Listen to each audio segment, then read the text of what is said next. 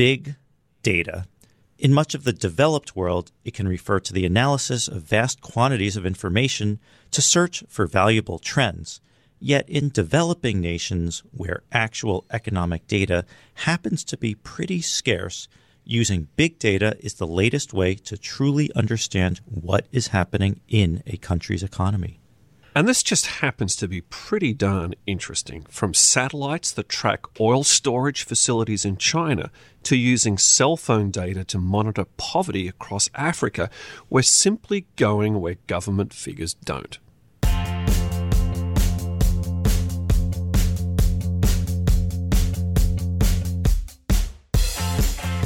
Welcome to Benchmark. I'm Scott Lanman, an economics editor with Bloomberg in Washington. And I'm Daniel Moss, global economics writer at Bloomberg View in New York. So, Dan, we take it for granted the existence of reliable economic data in our jobs. I mean, I edit our U.S. economy coverage. We get bountiful data on employment, GDP, inflation, but that's not the case everywhere, right? Corporations, governments, lenders, investors. Everyone's making decisions based on assumptions about the economic trajectory. But what if those assumptions are built on data that isn't reliable? Well, that's what we're going to talk about today. Before we bring in Joshua Blumenstock, a professor who does research based on big data, I wanted to talk first with a Bloomberg colleague who has taken a keen interest in this topic. Jeff Kearns is our China economy editor, and he joins us from Beijing. Jeff, it's pretty late night where you are, so I'll say Wan Chang Hao. Hi, Scott, and I'll say Zao Shang Hao. Jeff, can you tell us a little bit about how people are using unusual sources of data to understand what's going on in China's economy since you've spent a lot of time on this topic? Well, there's a lot going on. I think that it's uh, it's a really unique case because not only is this the you know the second largest economy in the world, but it's also it's growing very quickly and on pace to become the largest. But it's so much less well understood than a lot of other countries out there, and the depth and breadth of the data are really not what folks like yourself uh, and a lot of institutional investors and economists might be used to, and that makes it really a great proving ground for new technologies to look at everything from consumer spending to crude oil storage to kind of get past the government data, which may be spotty or not trusted, and use new and independent ways of looking at these things to get past the curtain of that. And so that's something that uh, we've written a few things about and hope to do more we're really interested in the speed of things that are being put out in real time from consumer credit card swipes to spending on mobile apps and also looking at the bigger picture of the commodities market for oil, which is China's biggest consumer of oil. And we're really excited about all the new things that are coming out. So, Jeff, if I understand what you're saying correctly, China's economy is so big, yet so little understood. It's almost like it was the fertile ground just waiting for this big data test case. And this is it. Well, it is. Test case is probably a good point. You raise an issue that for economists, they like to have the long series going back decades to look at very different economic eras across time. But when you are going to look at these kind of new things, whether they're, it's data coming from satellites or from internet traffic or something like that, you're not going to be able to go back very far. So there is a definite trade-off. You'll get the speed and immediacy of being able to do something very quickly, but you may only be able to go back five years. So there's a real trade-off for what economists like to have in terms of both the, the length and the quality of the data. This isn't just in China, Jeff. This is also something that's happening in the rest of the world, right? That's right. The advanced and wealthier economies have generally pretty good government data that's that's trusted and, and complete and measures things like wages and inflation and all of these different things that have been independently measured and checked by government specialists for for decades or more. And when you when you get beyond that and you go to places like Africa and see that there's maybe only in the whole cluster of African nations, maybe only a handful of countries that have this data, it maybe is more appealing to turn to an alternative like satellites that can track how much light the countries are throwing off at night to kind of serve as a proxy for small countries that may be producing very little economic data or none at all. You know, Jeff, one of the things that's really cool uh, when I hear you talk about this is too often people consider the study of economics to be a marriage to dry statistics. Yet you're talking about satellites flying over car parks, you're talking about credit card swipes, you're talking about pretty hip things. Well, these are very hip. They're also they're also very new. One of the things that's interesting about China specifically is that there's a high degree of centralization that probably people in most of the rest of the world wouldn't really recognize. Uh, for bank cards, there's really one company called UnionPay that handles everything, and beyond that, there's two platforms: WeChat and Alibaba's Alipay, where people use their phones to pay. And that's about it. You can kind of live on those things forever. And these things are very centralized. And so when you have all of the bank card information going through one provider, you can drill into all kinds of different parts of the economy like karaoke bars and uh, hot pot restaurants and see these things at a one stop shop. Last question, Jeff, before we let you go to bed. And we have to address this every time there's a discussion about Chinese numbers, whether they're perceived as good numbers or bad numbers, there's this cry of, oh, they're fake. Everyone knows they're made up. The government said so. Where does all this come from? My understanding is it comes from a leaked cable based on a discussion between Prime Minister Li Keqiang, then a provincial official, and a US diplomat 10 years ago. Where does this idea that the data is fake come from? Well, that's one that's one place, and that that is something that that did gain some notoriety. Uh, but it's interesting because what, what was being discussed in that was things that we would think of as being very old, like rail car volumes and electricity consumption. It's a really different economy now, and these new measures are kind of providing a way to add a different layer of truth to that. And also, the question of the uh, veracity of the data hasn't gone away. The government said just this year that two provinces had faked different economic uh, indicators. They didn't say exactly what or how or when or who, but this was something that the government revealed on its own. And so, no less an authority than President Xi Jinping has said earlier this year that officials must be frank and forthright with their reports. So when we look at the big data, though, it really lines up a lot with the official numbers. We don't see a big difference. We don't see that the government numbers are phony and it's really the economy is growing a lot less quickly. It's a supplemental thing instead of being a totally different story. From fake data to virtually no data, let's turn to a true expert on this topic now. Joshua Blumenstock is an assistant professor at the University of California, Berkeley School of Information, and the director of the Data Intensive Development Lab.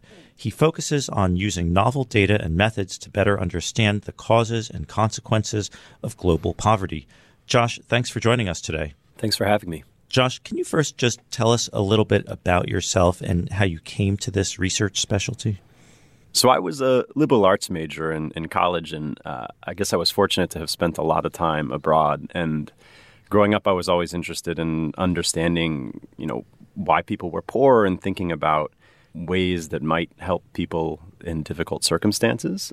But at the same time, I always knew that my comparative advantage was working with numbers and data and doing sort of computation. So, to be honest, I, I sort of floundered around a little bit um, because for a long time there wasn't a real way to piece together data and quantitative modeling with the problems that were really salient in developing countries.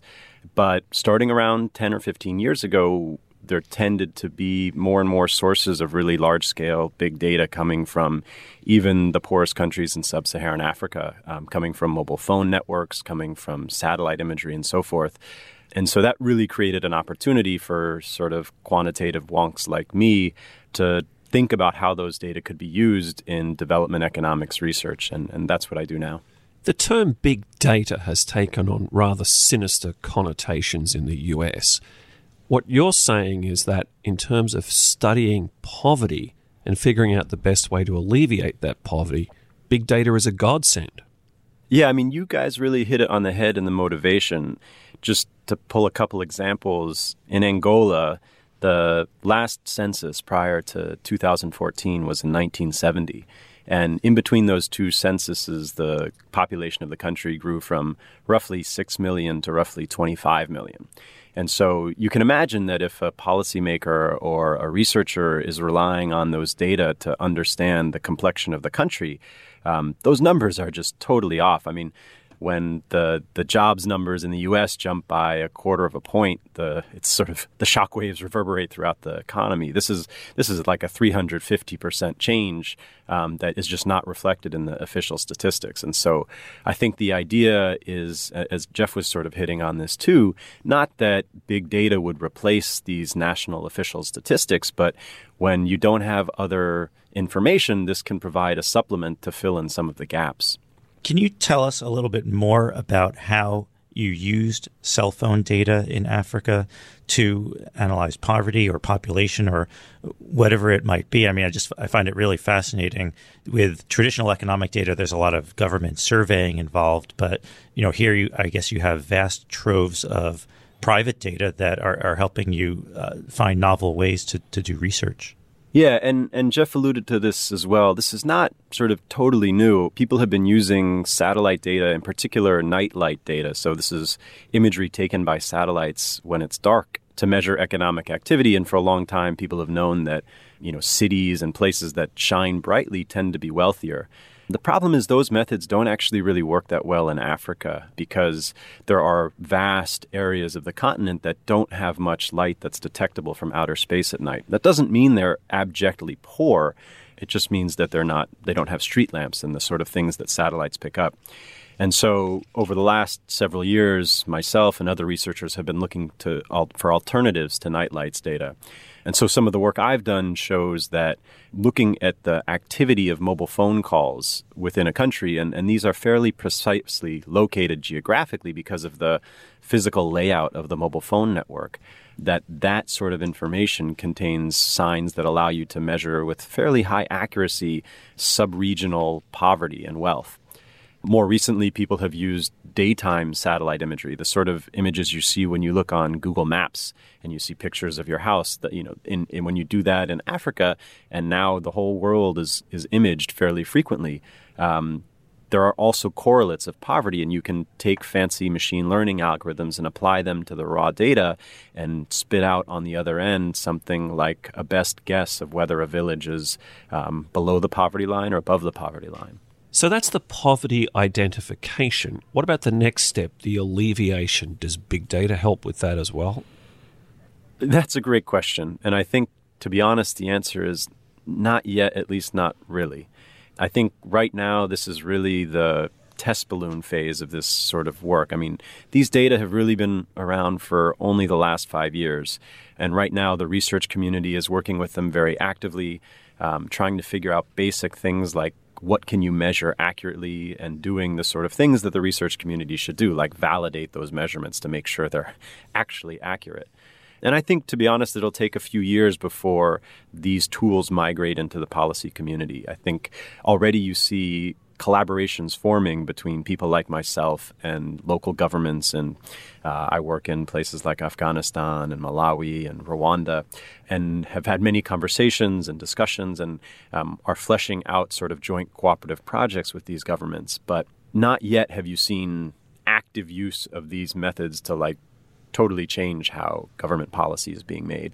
Well, that brings us to another question, which is you know, I, I, spent time in China. Chinese government likes to keep a very tight lid on the kind of statistics that are out there. There's even been some private numbers that have kind of disappeared over the years when they maybe cut a little too close to the bone. You know, in Africa, some of these governments aren't known for being well functioning democracies for that matter. Josh, are, are these governments welcoming of studies like the ones that you're doing? I think the answer is always going to be it depends. By and large, the people that I've encountered are actually very receptive to these sort of methods and measurements. At least the, the people that matter are. For instance, we're working with the government of Afghanistan, and they believe that they've never really had an accurate count of the number of people in the country. And for the top level bureaucrats, this is really something that, that could be valuable for them. I think at a, at a higher level, um, and you guys were touching on this earlier, these data also provide some sort of forced transparency in a sense. Um, so, speaking of China, you know, there's studies that use satellite imagery to measure air pollution. And what you can see is that the satellite based measures of air pollution, which by most accounts should be fairly objective, systematically diverge from what have been reported in the local provinces. And so I guess the thought is that when people know that there are these more objective measurements out there, it creates a little bit more of a strategic tension when people want to systematically fudge those numbers. Jeff, how do you see it from China? Does that make sense from from your perspective? I mean, what have you seen happen just in the last couple of years with these kinds of private statistics? Well, with private statistics, your your observation about them being subject to higher forces is one that's noted. Uh, there have been some new and exciting numbers that have come out, and not all of them are still around. And as Dan mentioned earlier, there's also been questions about the the government. But the thing about China is that it is so vast and there's so much that, that this stuff is going to come together in some kind of coalescent form.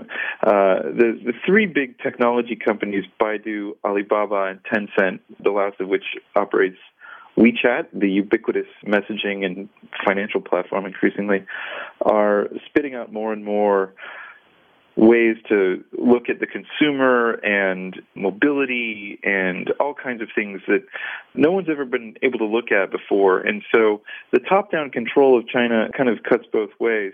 And these companies with their, you know, total market share of, of tracking pretty much everybody, uh, cast a very wide net. And when you have a platform like Alibaba that is so deeply enmeshed in a consumer e-commerce world like this that's bigger than anything that's ever existed, you can track things very closely and start seeing things over time that you never even would have expected. And then you layer on top of that other things like location, which the, the Baidu search engine knows where you are. That way you, they can track who's going to shopping malls and office parks and tourist sites and things like that in real time, and they they can create employment indexes from this, where that's a great data point in a place where the official unemployment rate nobody really looks at because it's not very reliable. Well, definitely a space to watch in the future. Uh, Josh Blumenstock, Jeff Kearns, thank you so much for joining us today on the podcast. Thank you, guys. Thanks, guys. Benchmark will be back next week, and until then, you can find us on the Bloomberg Terminal, Bloomberg.com, our Bloomberg app, as well as on Apple Podcasts, Pocket Casts, and Stitcher. While you're there, take a minute to rate and review the show so more listeners can find us. And let us know what you thought of the show. You can follow me on Twitter at, at Scott Lanman. Dan, you're at Moss underscore Eco. Jeff, you are at Jeff Kearns, J E F F K E A R N S. And Josh, you are at J Blumenstock, J B L U M E N S T O C K. Benchmark is produced by Sarah Patterson. The head of Bloomberg Podcasts is Francesca Levy. Thanks for listening. See you next time.